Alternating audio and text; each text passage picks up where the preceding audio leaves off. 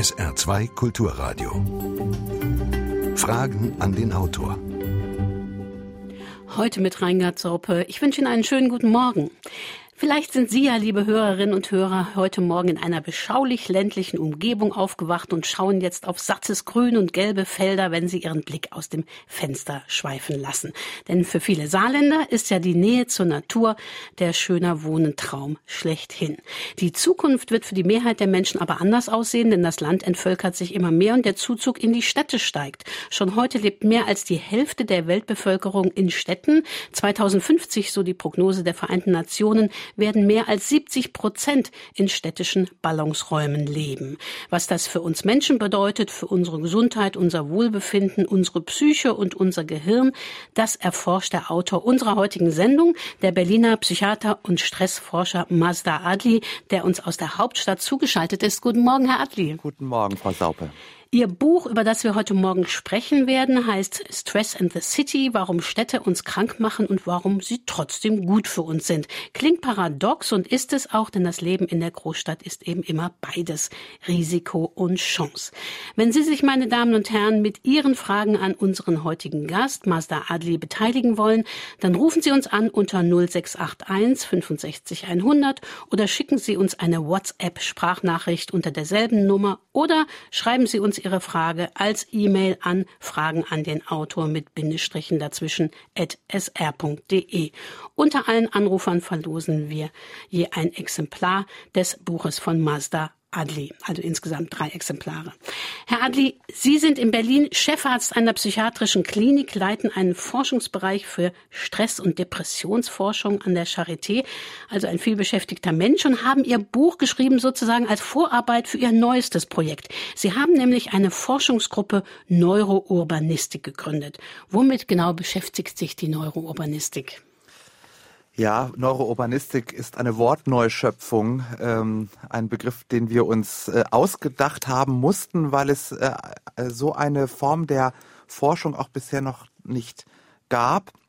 Es ist ein Zusammenschluss von Neurowissenschaftlern, also Psychiatern, Psychologen, mit Stadtforschern, ähm, Stadtplanern, Architekten, Soziologen, ähm, ja sogar ein Zukunftsforscher und eine Geruchsforscherin ähm, sind dabei. Und das Ziel ist es, zu verstehen ähm, und zu untersuchen, ähm, wie Stadtleben ähm, unsere Emotionen und unser Verhalten ähm, beeinflusst und wie wir letztlich in einer Welt, die sich äh, so rasant urbanisiert, Sie haben ja die Zahlen vorhin vorgetragen, ähm, dazu, dazu ähm, führen können, dass die Städte unserer Gesundheit zuträglich sind und lebenswerte Orte bleiben.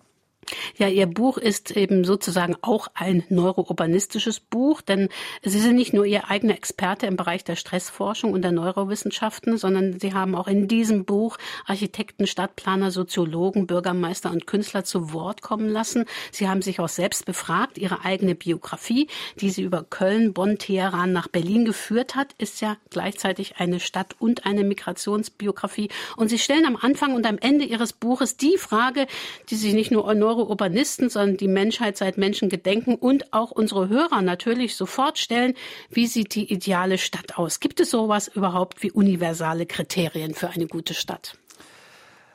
Also ähm, es gibt natürlich Kriterien dafür, ähm, äh, wie Städte ähm, sein sollen, wie sie strukturiert sein sollen, um ähm, ein gutes Zusammenleben äh, zwischen den äh, Menschen ähm, zu äh, ermöglichen, aber eine ideale Stadt, äh, die gibt es nicht, denn äh, wir Menschen sind alle grundverschieden und ähm, jeder hat andere ähm, Vorlieben ähm, und deswegen gibt es nicht das Utopia, das für jeden Menschen zu jeder Tages- und Nachtzeit äh, richtig ist. Es geht um Kompromisse. Ja, Sie schreiben auch, und das fand ich interessant, Schönheit, Sicherheit und Sauberkeit einer Stadt werden einfach überschätzt, obwohl wir uns doch gerade danach immer sehen.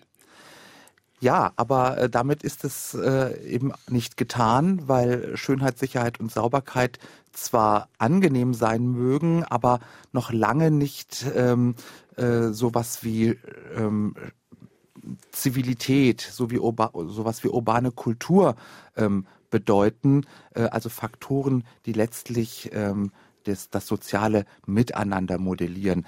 Dafür reicht es nicht, dass eine äh, Stadt schön oder sauber ist. Ja, viele unserer Hörer leben ja auf dem Land oder in Städten, in kleineren Städten, sagen wir mal, wie Saarlouis, Merzig oder Neunkirchen und würden sagen, hier ist es schön, hier haben und machen wir uns keinen Stress. Das kommt auch im saarländischen Dialekt vor, der Ausdruck, mir mache uns keinen Stress. Stimmt denn unsere Annahme, dass Stress und Angsterkrankungen mit der Größe der Stadt zunehmen? Es gibt in der Tat Untersuchungen, die zeigen, dass das Risiko für bestimmte psychische Erkrankungen, vor allen Dingen stressbedingte psychische Erkrankungen, ähm, in großen Städten ähm, höher ist als äh, etwa in ländlichen Regionen. Äh, für die Schizophrenie ist es besonders gut gezeigt. Da kann man sogar sagen, je größer die Stadt, desto höher äh, das Schizophrenie-Risiko. Ähm, für diejenigen, die vor allen Dingen ihre ersten Lebensjahre in einem solchen Lebensraum äh, verbringen, ähm, ähnliche Daten gibt es für Depressionen, gibt es auch für Angsterkrankungen. Ähm, also erscheint es in der Tat einen Zusammenhang zu geben. Ja, Sie schreiben oder belegen in Ihrem Buch Experimente, die belegen, dass die Stadt tatsächlich Spuren im Gehirn hinterlässt. Das heißt, äh, ein städtischer Raum äh, verändert das Gehirn, hinterlässt da tatsächlich nachweisbare Spuren? Ja, das, aber das ist wiederum etwas, was äh, wenig verwundert, weil letztlich natürlich unsere Lebensbedingungen, unsere Lebenserfahrungen natürlich Spuren in unserem ähm, Gehirn hinterlassen. Ähm, für Städte und ähm, hat, hat man allerdings so die, diese äh, Informationen erst seit kurzem und ähm, da gibt es äh, Veränderungen, die in der Tat auch mit der Größe der Stadt äh, korrelieren.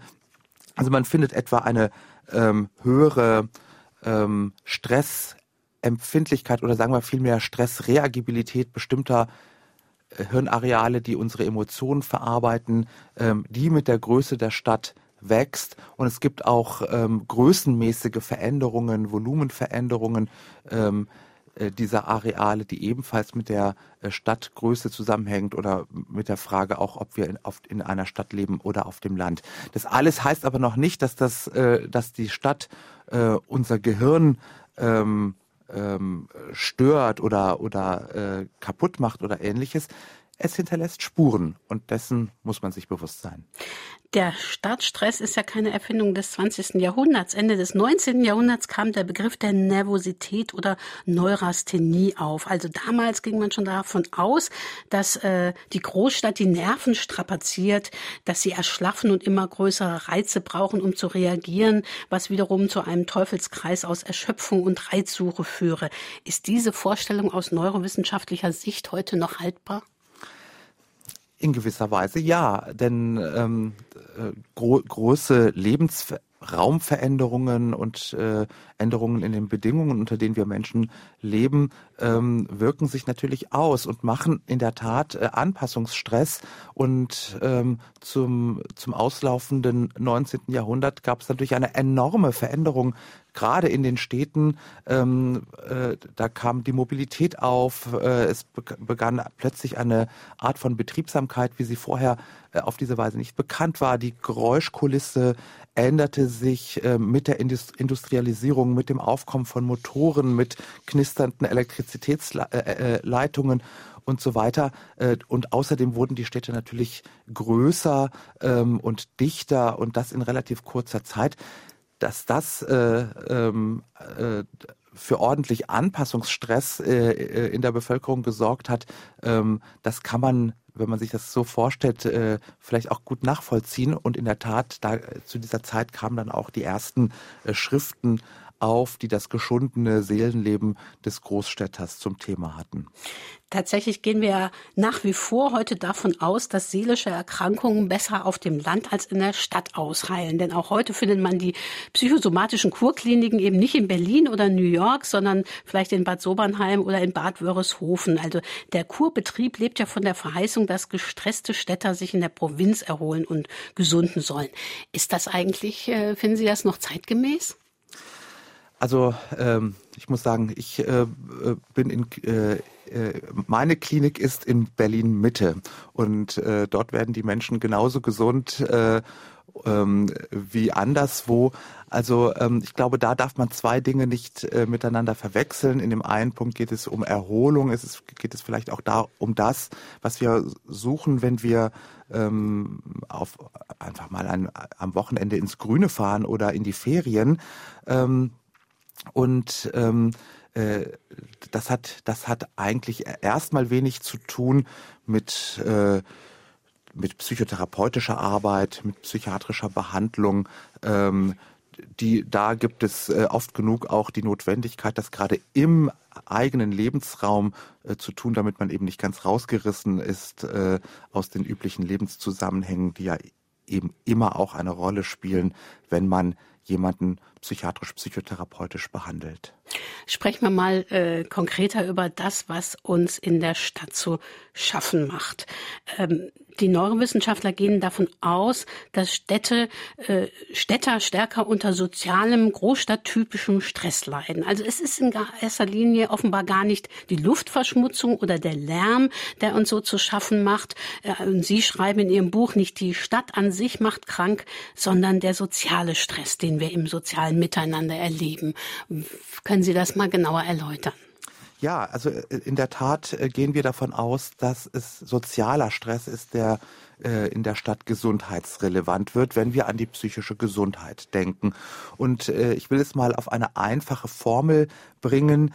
Dieser soziale Stress ist die Gleichzeitigkeit von sozialer Dichte einerseits und sozialer Isolation und auch Ausschlusserfahrung andererseits. Und wenn dann noch der Faktor ähm, der, der, der Unkontrollierbarkeit hinzukommt, also das Gefühl des Ausgeliefertseins, äh, wenn ein der Rückzugsraum äh, fehlt, um sich dem äh, städtischen Stress äh, zu entziehen, dann äh, wird dann wird äh, das in der Summe zu einem toxischen sozialen Stress, der uns dann aber auch wirklich auch auf die Nerven geht. Mhm.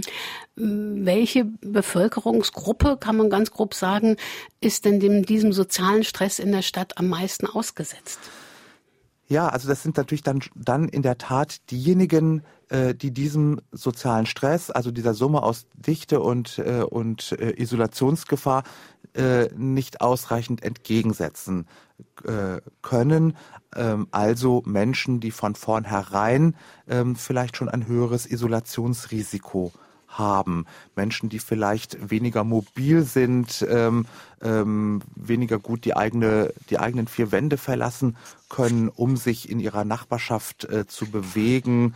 Wenn es also Mobilitätseinschränkungen gibt, ältere Menschen äh, haben da ähm, ein höheres Risiko, aber auch Migranten, äh, die ähm, ein, eine hö ein höheres Risiko für Ausschlusserfahrung haben, ähm, auch die ähm, mögen diesem sozialen Stress etwas äh, mehr ausgeliefert sein. Ähm, es geht letztlich da um die Frage, ob man ausreichend Zugang, Energie und natürlich auch die ähm, wirtschaftlichen Mittel hat, um sich die vielen Vorteile der Stadt zu erschließen. Ja, Herr Adli, und wir haben jetzt äh, eine erste Hörerfrage, die wollen wir uns mal anhören. Ich wollte den Autor fragen, was macht die Einsamkeit mit einem Menschen, der in einer Großstadt aufwächst? Ist der gesellschaftliche Zusammenhalt auf dem Land besser? Ja, also ähm, das ist in der Tat eine Frage, die viele ähm, umtreibt. Ähm, man kann sagen, es gibt traditionell auf dem Land ähm, engere soziale Bande und Verbindungen ähm, in dörflichen Gemeinschaften etwa als in der Stadt. Ähm, Sozialkapital nennen das die Soziologen mit einem Fachwort. Ähm, aber ähm, äh, man weiß auch von diesem ländlichen oder dörflichen Sozialkapital, dass es zwar sehr stabil ist und verlässlich, was die, was die zum Beispiel die Dorfgemeinschaft angeht.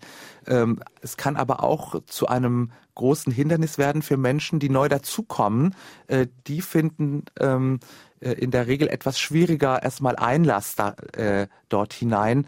Ähm, und also das ist sozusagen die andere Seite der der Medaille. Deswegen ist manchmal die Integration in eine dörfliche Gemeinschaft schwieriger als in eine urbane.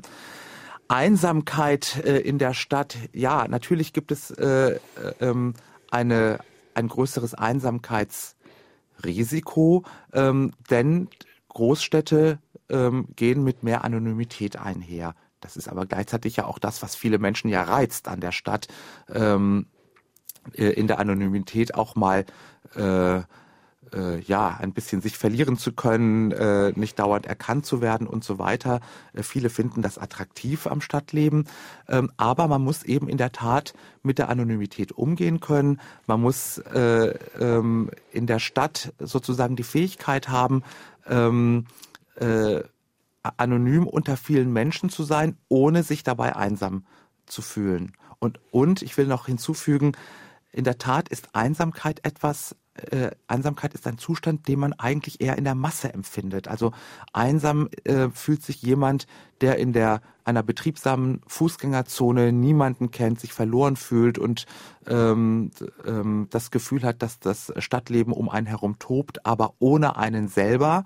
Ähm, auf dem Land passiert es selten, dass man äh, auf einem, äh, dass man sich wenn man einen stundenlangen Spaziergang durch den Wald macht, sich einsam fühlt, nur weil man niemanden trifft.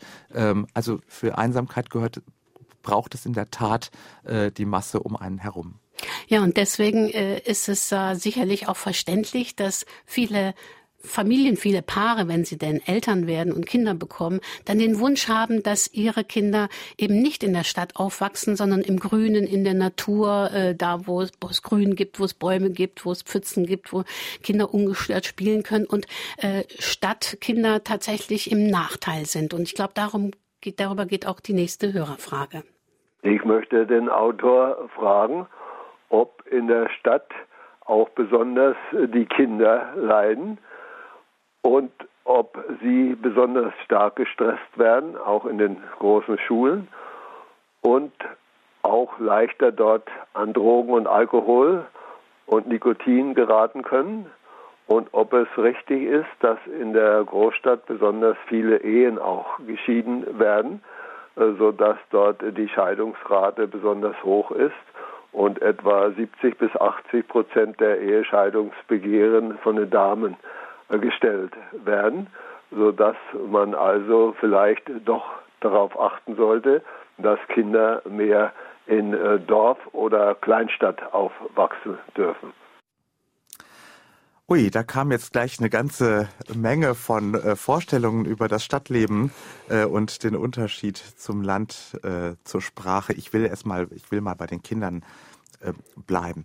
Also natürlich ist ähm, äh, also klar ist, ähm, die Dichte, ähm, ähm, soziale Probleme, ähm, äh, Kriminalität äh, in der Stadt äh, sind Stressfaktoren, sind natürlich auch Stressfaktoren ähm, äh, für Kinder, aber man kann nicht äh, ganz allgemein sagen, dass es in der Stadt unsicherer ist für Kinder. Und ich sage es auch in dem Buch so, die Städte sind, äh, sind eigentlich nicht unsicherer geworden, die Eltern sind es viel mehr.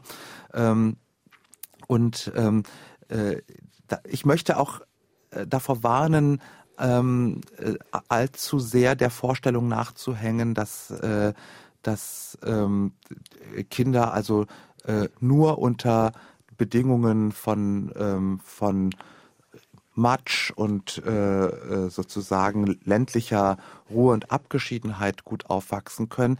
Ähm, ganz so ist es nicht. Es gibt, äh, es gibt auch in der Stadt viele, viele Vorteile, ähm, die äh, sich für das Kind, für das aufwachsende Kind ergeben können, die es auf dem Land nicht findet. Zum Beispiel ähm, die Erfahrung von, ähm, von Diversität, von ähm, die Erfahrung der, von Komplexität des Alltags ist in der Stadt natürlich logischerweise leichter zu machen und es gibt auch viele, ähm, die sagen, dass gerade das äh, Kindern auch äh, gut tut, weil es soziale Kompetenz ähm, reifen lässt, äh, weil es ähm, auch Toleranz äh, reifen lässt ähm, und damit vielleicht sogar auch ein gewisses Demokratieverständnis ähm, erleichtert.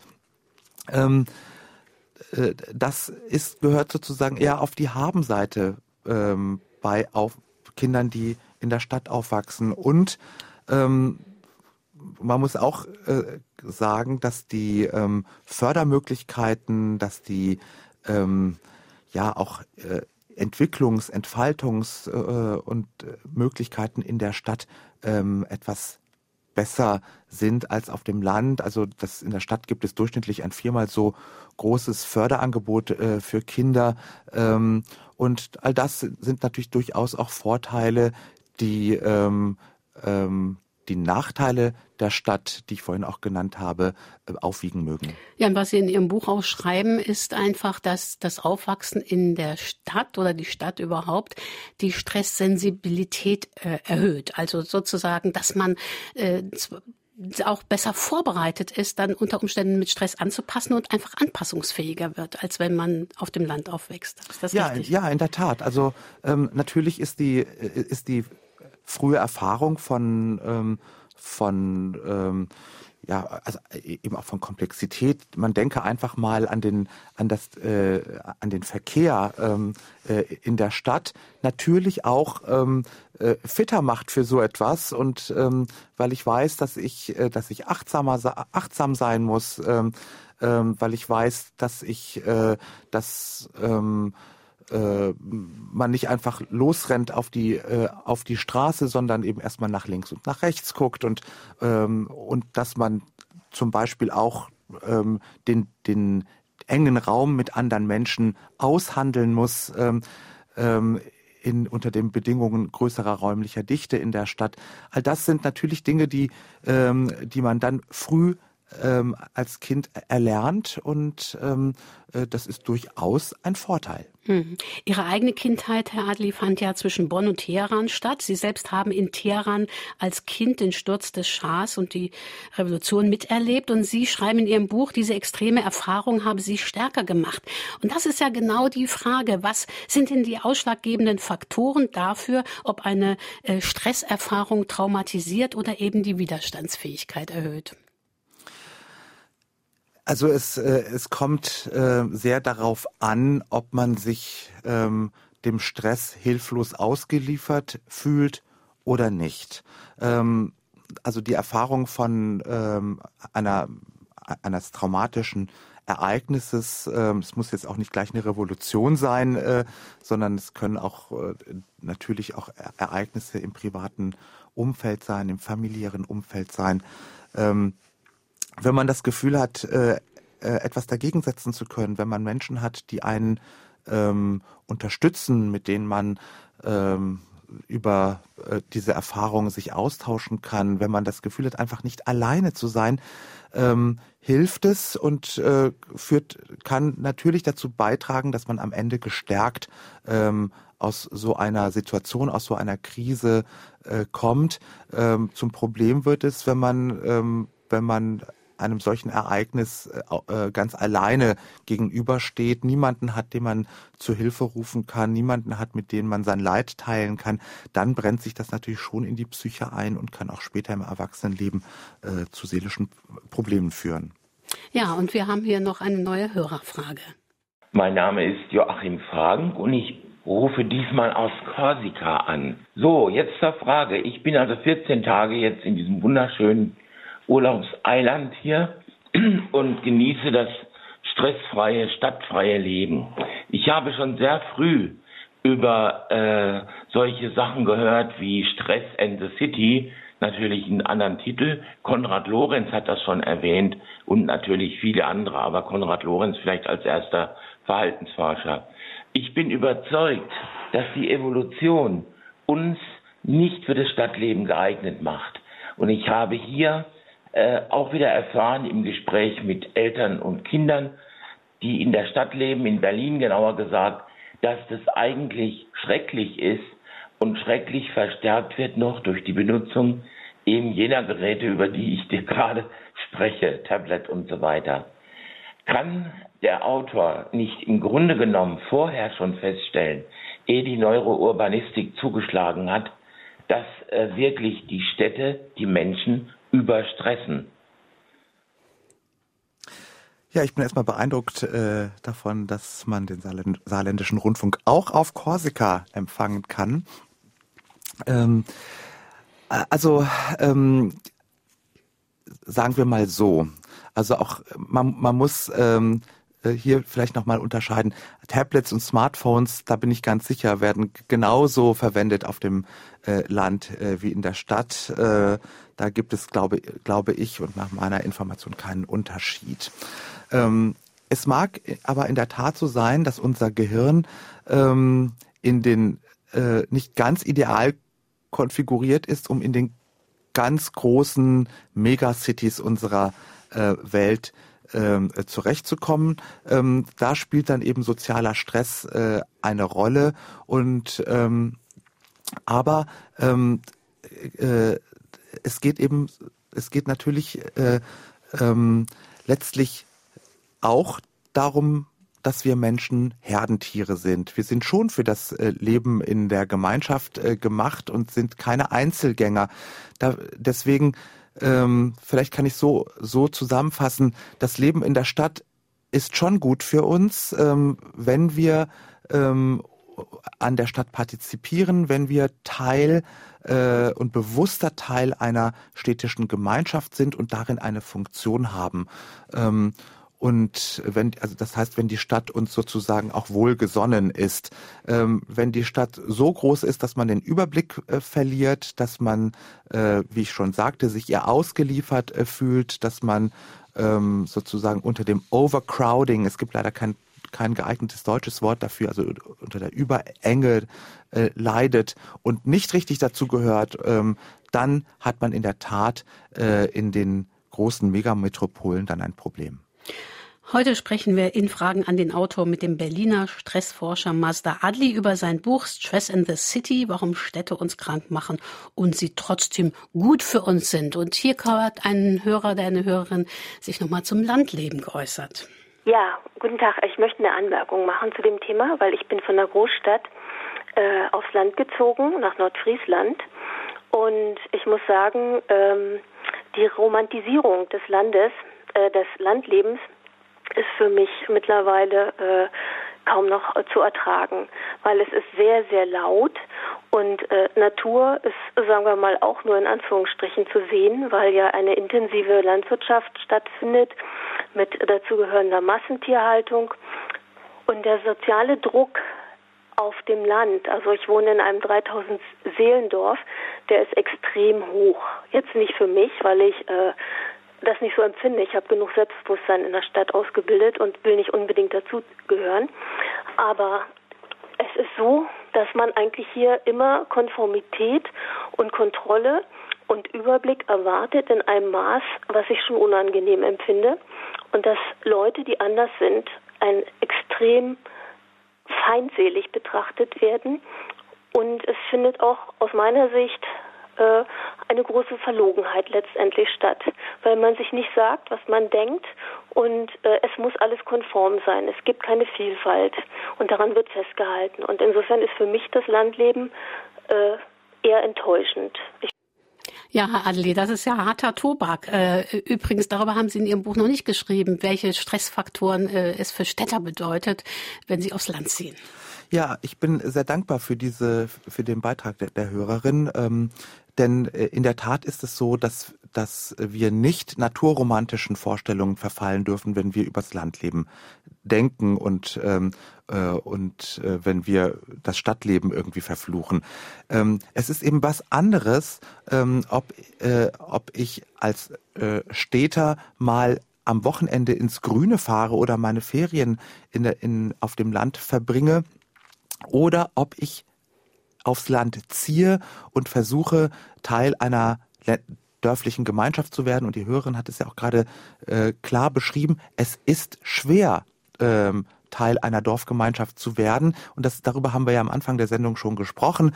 Äh, der Zusammenhalt ländlicher Gemeinschaften ist stark, aber ähm, ähm, deckt vor allen Dingen diejenigen ab, die zu dieser Gemeinschaft dazugehören und lässt andere nicht so leicht hinein. Und diese Erfahrung ähm, habe ich da jetzt auch gerade ähm, herausgehört. Es gibt aber natürlich eine wachsende Landsehnsucht äh, äh, in den wachsenden Städten gerade hier in Deutschland, das wir kennen ja alle diese zum, die Zeitschriften, ähm, die das Landleben preisen und äh, die heißen dann alle Landlust, Landliebe, ähm, Landhaus und so weiter. Ähm, es gibt diese Sehnsucht, aber das Leben auf dem Land ähm, ist kann hart sein. Und das ist dann auch sozialer Stress. Wer funktioniert dann ähnlich, ob man jetzt in der Großstadt ist, unter der Dichte leidet oder auf dem äh, Land unter der Ausgeschlossenheit. Und äh, erklären Sie doch nochmal, warum ist der, den, den äh, nimmt man gar nicht sofort wahr, aber genau der ist so gefährlich und kann einen krank machen, richtig? Na, also es ist nat natürlich kann man sozialen Stress auch auf dem Land erleben, wenn äh, wenn man ähm, wenn man ausgeschlossen wird äh, äh, aus der Gemeinschaft. Die, die Hörerin gerade ähm, sprach von dem Konformitätsdruck, den sie erlebt. Ja, es ist, es gibt natürlich eine, ähm, eine viel höhere Erwartung, ähm, gemeinschaftlichen Werten zu entsprechen. Und ähm, wenn jemand ausschert, wenn sich jemand äh, zum Beispiel anders kleidet, ähm, als äh, es im Durchschnitt erwartet wird, der wird schon vielleicht auch ähm, strenger beäugt ähm, oder erntet vielleicht ein Kopfschütteln. Ähm, ich will da jetzt auch nicht zu viele Klischees bemühen, aber ähm, äh, es gibt einen höheren Konformitätsdruck und es gibt natürlich wenig Anonymität. Ähm, für einige mag das ähm, angenehm sein, ähm, für andere ist das aber eben auch ein hoher sozialer Druck, auch bedeutet auch sozialen Stress und deswegen zieht es ja auch viele Menschen gerade in die Stadt, ähm, weil sie sich dann dort mehr individuelle Entfaltungsmöglichkeiten erhoffen. Ja, es gibt ja zwei Faktoren, die wir beeinflussen können. Wir können versuchen, die Städte menschengerechter zu gestalten und wir können versuchen, die individuelle Anpassung an die Gegebenheiten zu trainieren. Und äh, schauen wir doch mal auf die Städte und schauen wir mal da, was das menschengerechte äh, Leben dort schwierig macht. Kann der Autor uns erklären, wieso in allen Universitätsstädten wie zum Beispiel Marburg oder Trier, die Zimmerpreise so immens hoch sind, dass viele Normalverdiener nur mit Mühe und Not diese Preise zahlen können und dadurch halt die Städte krank machen. Ja, jetzt sind Sie kein äh, Immobilienexperte, Herr Adli, aber vielleicht können Sie doch mal erklären, was, äh, wie diese Immobilienblase, diese Mietpreise äh, tatsächlich auch das Leben der Städter belasten. Ja, das ist schon eine Belastung. Ähm, äh, das gerade hier in Berlin erleben wir das auch. Eigentlich in allen Großstädten ähm, sieht man, dass die Mietpreise enorm ähm, in die Höhe gestiegen sind in den letzten Jahren. Und das führt in der Tat auch zu einer Veränderung in der Bevölkerungszusammensetzung. Es gibt ja den Ausdruck äh, Gentrifizierung, der dann in diesem Zusammenhang bemüht wird. Und das hat natürlich schon Folgen, ähm, weil ähm, eine, weil die Bevölkerung letztlich entmischt wird ähm, und die soziale Zusammensetzung sich ändert. Das birgt das Risiko, dass der, dass äh, die städtische Gemeinschaft oder sagen wir mal eine eine, eine Kiezstruktur, wie wir hier in Berlin sagen, also eine Quartiersstruktur, ähm, ähm, verändert wird und damit äh, auch soziale ähm, Unterstützungssysteme ähm, bröckeln und ähm, auch weniger, letztlich dann auch weniger öffentliches Leben äh, stattfindet. Und das ist etwas, was in der Tat sozialen Stress erhöhen kann. Das Isolationsrisiko ähm, steigt und, ähm, äh, und das ist in der Tat dann eine psychische Belastung. Wir finden übrigens auch, dass ähm, im Rahmen ja letztlich der Kommerzialisierung auch von Innenstädten, ähm, wenn Grund und Boden immer teurer werden, dass dadurch öffentliche Plätze verschwinden und ähm, weil sie schlicht zugebaut werden und ähm, öffentliche Plätze, die eigentlich ähm, äh, von Nachbarn genutzt werden, auf denen öffentliches Leben stattfindet, auf denen man Gleichgesinnte trifft, auf denen geplaudert wird, äh, Kinderflohmärkte abgehalten werden, Public Viewing Leinwände äh, hochgezogen werden und so weiter. Ähm, wenn diese Räume äh, verschwinden, dann ähm, verschwindet natürlich auch ein Stück urbaner Kultur, ähm, der dem, Isola der, der Isolation, dem Isolationsrisiko entgegenwirkt. Und ähm, das kann ähm, dann letztlich auch unserer Gesundheit zusetzen. Und deswegen sage ich, jeder öffentliche Platz, jede Baubrache ähm, hat einen Public Health Auftrag und das gilt es zu schützen. Hm, das, Sie schreiben, nennen es die informellen Räume, also die Räume, die auch die Bevölkerung selber gestalten kann in einer Großstadt. Und die kommen nicht nur sozusagen auch den, den gut gebildeten und äh, Besserverdienern zugute. Sie nehmen sogar, äh, greifen die Favelas in Brasilien auf als Vorbild, wie tatsächlich eine vielleicht menschengerechte Stadt äh, aussehen kann. Das verwundert ja erstmal. Informelle Räume, also das heißt äh, Plätze, die, die, die etwas Unfertiges haben und von den, von den Bewohnern äh, gestaltet werden können ähm, also zum Beispiel so eine Baubrache, bei der, auf der man ähm, Bänke und Tische zusammenziehen kann und im Sommer äh, irgendwie grillen kann oder einfach Zeit verbringt ähm, und auch entscheidet, wie man einen, einen solchen Platz benutzt. Ähm, solche informellen Räume führen dazu, dass man sich die Stadt aneignet, dass man sich ihr dass man sich ihr zugehörig fühlt. Ähm, und diese Bindung an die Stadt ist etwas, das uns in der Tat emotional gut tut. Ähm, und äh, sowas findet man auch in manchen Favelas. Deswegen habe ich das Beispiel in dem Buch genannt. Das sind ja letztlich informelle äh, urbane Strukturen, ähm, äh, wo es auch viele soziale Probleme gibt. Aber es gibt eben auch eins, was man da beobachten kann, dass die Bewohner sich einfach ihre Strukturen schaffen und und dann und sich dann mit dem äh, äh, mit diesen Strukturen auch wahnsinnig identifizieren ähm, und mit, mit dem Platz, den sie geschaffen haben, mit den Gassen, die sie geschaffen haben. Ähm, und äh, dann gibt es auch, dann, das führt dazu, dass die urbane Kultur ähm, wächst und ähm, damit auch das Wohlbefinden der Menschen. Muss man angesichts großer Qualitätsunterschiede hoher sozialer äh, Segregation und äh, insgesamt großer sozialer Unterschiede das Leben in Megacities nicht differenzierter betrachten. Die einzelnen Stadtteile unterscheiden sich eben doch sehr stark. Ja, natürlich. Ähm, das gilt für Megacities genauso wie für Großstädte deutschen Formates. Es gibt äh, in den Städten steile soziale Gradienten äh, und natürlich auch eine viel ein viel dichteres Nebeneinander großer sozialer Unterschiede.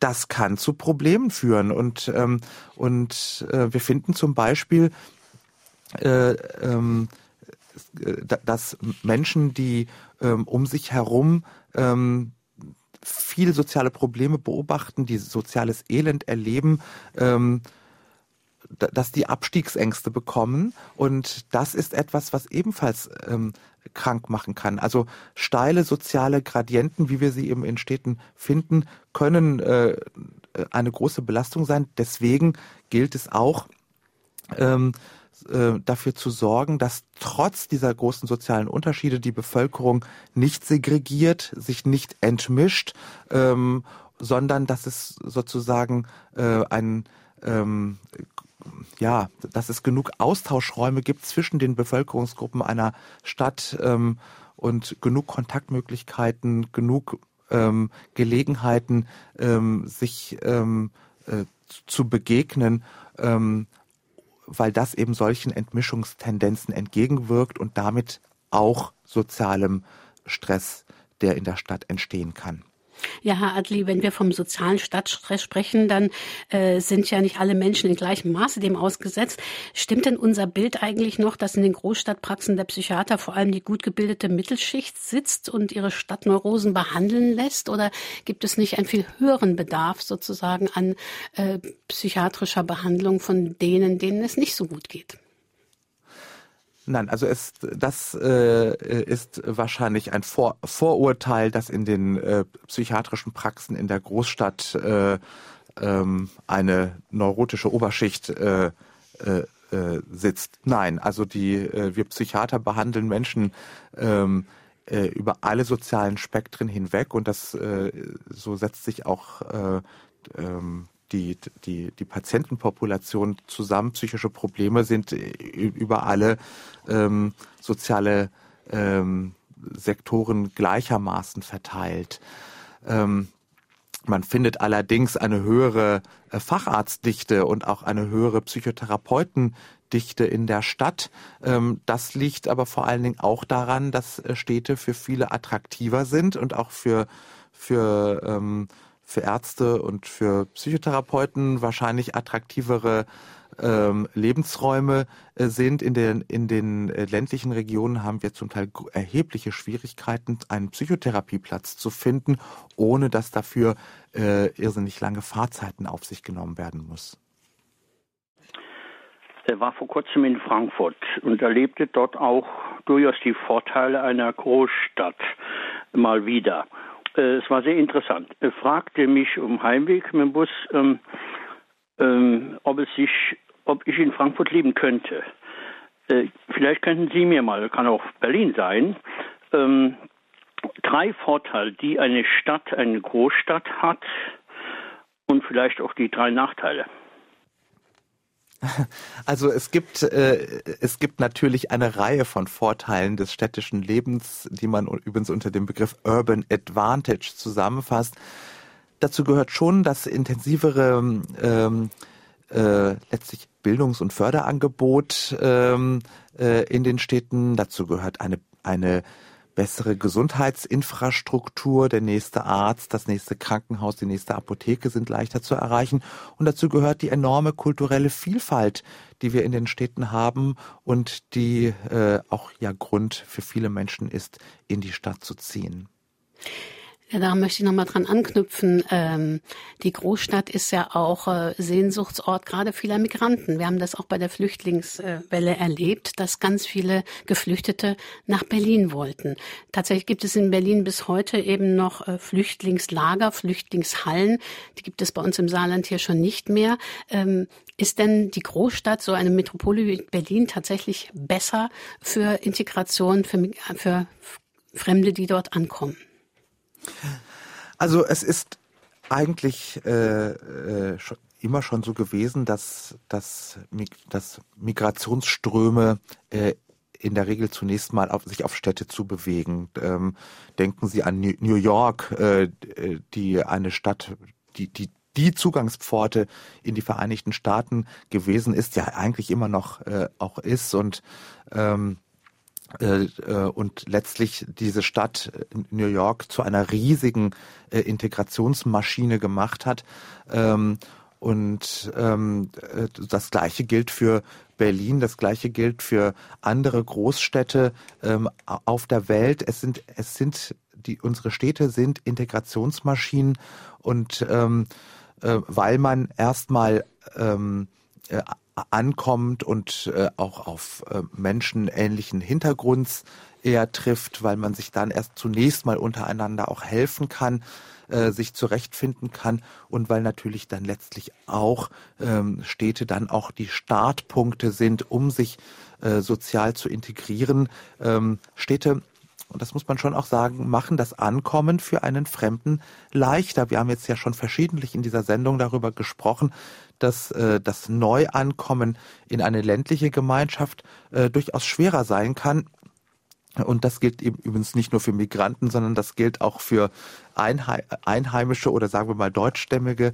Ähm, das Ankommen in einer Stadt ist etwas leichter, äh, die Stadt ist sozial poröser und, ähm, und deswegen ähm, müssen wir uns auch in Zukunft darauf einstellen, dass äh, die Städte diese Funktion auch weiterhin äh, ausüben und auch auszuüben haben, nämlich Menschen, die ankommen aus anderen Ländern, aus, Ländern, aus anderen Kulturen äh, zu integrieren. Ja, und hier haben wir noch eine höhere Anmerkung zum Land. Böhm hier aus äh, zur Zeit Ida Oberstein. Ich habe keine Frage, sondern eine Bemerkung. Ich bin auch dabei, aufs Land zu ziehen und zwar von Wiesbaden hier nach Ida Oberstein. Und für mich ist das Landleben wirklich wunderbar.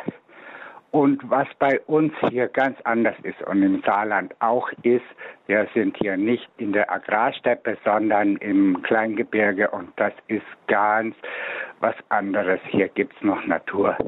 Und deshalb bin ich persönlich überglücklich. Außerdem bin ich hier jetzt schon über 50 und habe genug Komplexität erlebt. Also für mich ist es wunderbar hier. Ja, also ist das Land eher was für ältere Menschen, kann man sagen, oder? Also ähm, Nein, äh, so pauschal kann man das auch nicht sagen. Also der, äh, ich, äh, ich fand äh, eigentlich den, den äh, äh, auch jetzt den, den O-Ton des Hörers äh, äh, schön, weil es einfach eine selbstgewählte äh, Entwicklung ist und ähm, und ähm, keine, die aus der Not heraus offenbar passiert ist. Und dann, dann ist es ja auch gut, ähm, wenn man sich, wenn man die Möglichkeit hat, sich seinen Lebensraum auch selber zu wählen. Ähm, aber mit dem Alter zunächst mal hat das, äh, hat das wenig zu tun. Äh, ehrlich gesagt ist es auch oftmals genau andersrum. Wir finden, wir sehen zum Beispiel hier in Berlin, dass es auch gerade ältere Menschen äh, in die Städte zieht. Warum? Weil sie hier eine bessere Gesundheitsversorgung äh, vorfinden, weil es eben leichter ist, mal einen Arztbesuch zu organisieren. Ähm, man muss nicht so weit fahren oder gefahren werden. Ähm, das ist äh, schon auch wichtig und ähm, wird zu einem lebensqualitätsbestimmenden Punkt.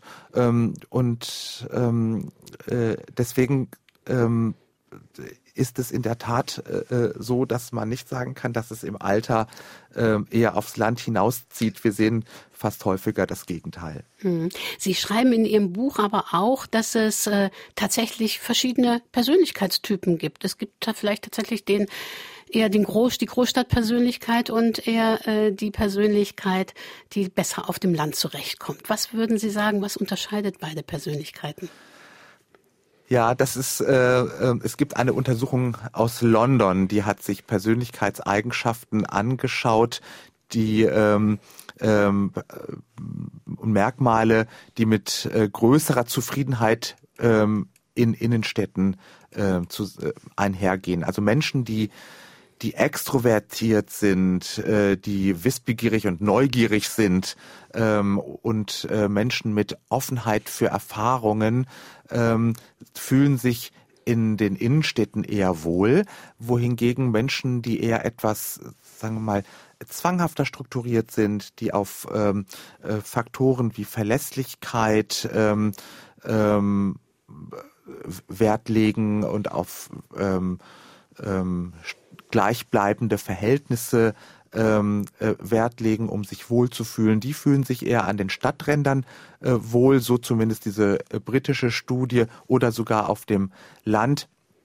Ähm, und ähm, in der Tat ähm, rate ich auch ähm, jedem ähm, zu sehen, wie man selber so gestrickt ist, ähm, wenn man, wenn es zum Beispiel darum geht, neu in eine Stadt zu ziehen und sich ein, ein, eine Gegend äh, zu suchen, in der man sich voraussichtlich wohlfühlen wird. Ähm, wenn man ähm, wenn man jemand ist, der äh, für den eben die die, die Gemeinschaftserfahrung wichtig ist, für die äh, und wenn man wenig mit, mit Alleinsein äh, zurechtkommt, dem empfehle ich eher auch in die Innenstadt zu ziehen, dann lieber sich ein WG-Zimmer nehmen ähm, und äh, als äh, allzu sehr am Stadtrand ähm, äh, vielleicht sich isoliert zu, fühlen. Ja, Sie beschreiben in Ihrem Buch auch, das fand ich ganz schön, Strategien. Man muss sich eine Stadt aneignen, wenn man in eine Stadt zieht. Vielleicht können Sie da uns noch ein paar Tipps geben. Wie kann man sich eine Stadt aneignen und sich ihr verbunden fühlen?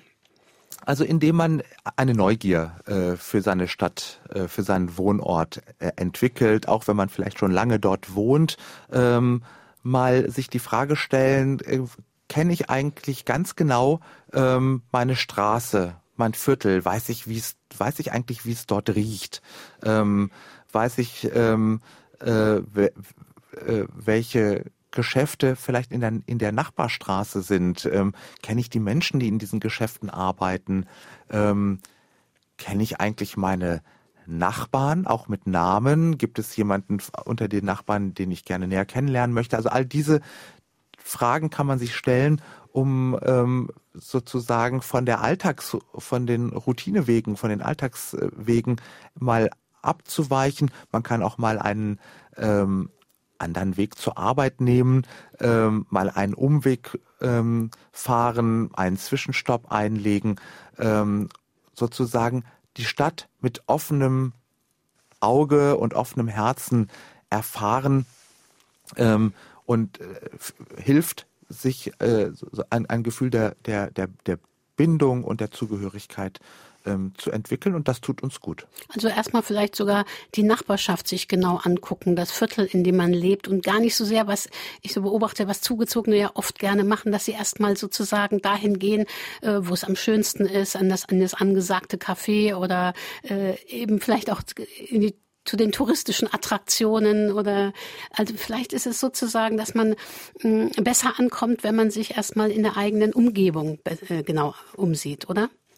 Ja, ganz genau. Also das, äh, die, eigene Umgebung ist ja nun der, der unmittelbare Lebensraum und äh, den gilt es sich eben anzueignen. Und ähm, es ist natürlich auch schön, äh, die touristischen Highlights äh, ähm, kennenzulernen. Das schließt sich auch alles nicht aus, aber den eigenen Lebensraum ähm, zu ergründen, hilft unmittelbar, um das Lebensgefühl zu prägen. Wir haben ja noch eine Hörerzuschrift per E-Mail und die Hörerin möchte wissen, äh, wie wichtig ist es oder wie sehr hilft es bei der Stressminderung die Vergrünung und Verschönerung der Städte durch Blumen und Farben? Äh, Grünflächen spielen eine große Rolle. Grünflächen sind äh, öffentliche Räume ähm, und ähm, führen dazu, dass Menschen ähm, verweilen, dass Menschen nicht nur irgendwie einen Platz oder eine Straße eiligen Schrittes äh, durchschreiten, sondern machen aus Transitzonen Verweilzonen. Und das wiederum ähm, ist auch etwas, was sozialer Isolation in der Stadt äh, entgegenwirkt äh, und der ähm, äh, Verbindung und Verquickung der, der urbanen Gesellschaft äh, zuträglich ist. Deswegen sind Grünflächen wichtig. Ähm, Darüber hinaus ist auch schon lange bekannt, dass eine Grünfläche in der Nähe ähm, das Konzentrationsvermögen von Kindern ähm, bessert, dass es sogar auch das Depressionsrisiko mindert. Ähm, deswegen ähm, ist in der Tat äh, die, der, der Erhalt der, der Grünflächen ähm, in der Stadt ein, eine wichtige, auch gesundheitsrelevante äh, Maßnahme. Es gibt übrigens eine interessante Untersuchung aus der Stadt Baltimore im Osten der USA, die gezeigt hat, dass die dass die Baumkronendichte ähm, in einer Straße oder auf einem Platz ähm, ähm, das Verhalten der Menschen unter diesen Baumkronen prägt. Je dichter der Baumkronenbestand, desto größer war der, ist der soziale Zusammenhalt, das soziale, intensiver das soziale Miteinander der Menschen, die unter diesen Baumkronen leben. Ja, und ich habe hier noch eine Hörerfrage an Sie sind die Städte mit Millionen von Einwohnern nicht der Beweis, dass die Erde übervölkert ist. Äußert sich das durch die Flucht aus Asien und Afrika, weil die Lebensbedingungen durch die Masse von Menschen immer schlechter werden? Also äh, die, die die Städte überall auf der Welt wachsen. Das hat äh, jetzt auch nicht, äh, nicht was mit Flucht und Migration zu tun, ähm, sondern Urbanisierung ist etwas, was in allen Regionen der Welt äh, stattfindet. Und natürlich ähm, spiegelt äh, sich darin auch äh, die, der, das Bevölkerungswachstum ganz global ähm, wieder. Aber ähm, äh, es, äh, unsere Welt strukturiert sich eben auch so, dass ähm, Arbeit, dass Wirtschaftskraft ähm, äh, vor allen Dingen sich auf die Städte rund um den Globus bündelt. Und auch das ist etwas, was natürlich die Menschen äh, vom Land weg und eher in die Städte zieht. Ja, und da habe ich auch noch eine äh, bald letzte Frage an Sie, Herr Adli. Auch darüber schreiben Sie in Ihrem Buch. Gibt es eigentlich, es gibt ja auch kulturelle Eigenheiten. Sind wir Deutschen besser für die Stadt gemacht als vielleicht ein Japaner?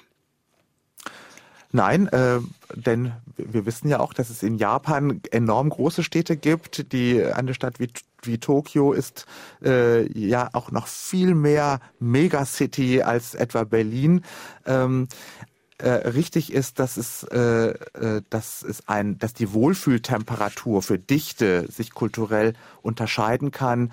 Ähm, und dass äh, vielleicht jemand in einem äh, aus einem asiatischen Land ähm, auch eine höhere Dichtetoleranz hat ähm, und wir hier in Deutschland fühlen uns eher schon ähm, ähm, äh, also unter unter viel geringeren Dichtebedingungen unwohl. Ähm, das kommt ganz drauf an, wie wir aufgewachsen sind, äh, wie die Kultur geprägt ist äh, und ab wann wir eben Enge als zu eng empfinden. Und ich glaube, hier in Deutschland liegen wir da wahrscheinlich eher auf einem mittleren Platz. Ja, zum Schluss möchte ich folgende Passage aus Ihrem Buch zitieren. Da schreiben Sie, so wie es den idealen Menschen nicht gibt, gibt es auch die ideale Stadt nicht, denn jeder Ort und mag er auf den ersten Blick auch noch so wenig ansprechend erscheinen, kann für uns für eine Überraschung gut sein. Dazu müssen wir diese Orte nutzen, ins ihnen aussetzen, die Umgebung mit wachen Sinnen wahrnehmen, Voreingenommenheit ablegen und uns auf sie einlassen. In diesem Sinne geben wir dem Ort, an dem wir wohnen, eine Chance, wenn wir ihn nicht schon ohnehin ins Herz geschlossen genossen haben. SR2 Kulturradio, heute mit Mazda Adli und seinem Buch Stress in the City, warum Städte uns krank machen und warum sie trotzdem für uns gut sind. Die Sendung wird es demnächst als Fragen an den Autor auf sr2.de als Postka Podcast geben. Jeweils ein Buchexemplar haben gewonnen Hupperich Bernd, Margret Frei und Ernst Otto Bohm. Nächsten Sonntag, also am 13. August, werden Dagmar Hühne und Holger Balodis hier bei Fragen an den Autor zu Gast sein mit ihrem Buch Die große Rentenlüge, warum eine gute und bezahlbare Altersvorsorge möglich ist. Ich bedanke mich bei Mazda Adli fürs Beantworten aller Fragen. SR2 Kulturradio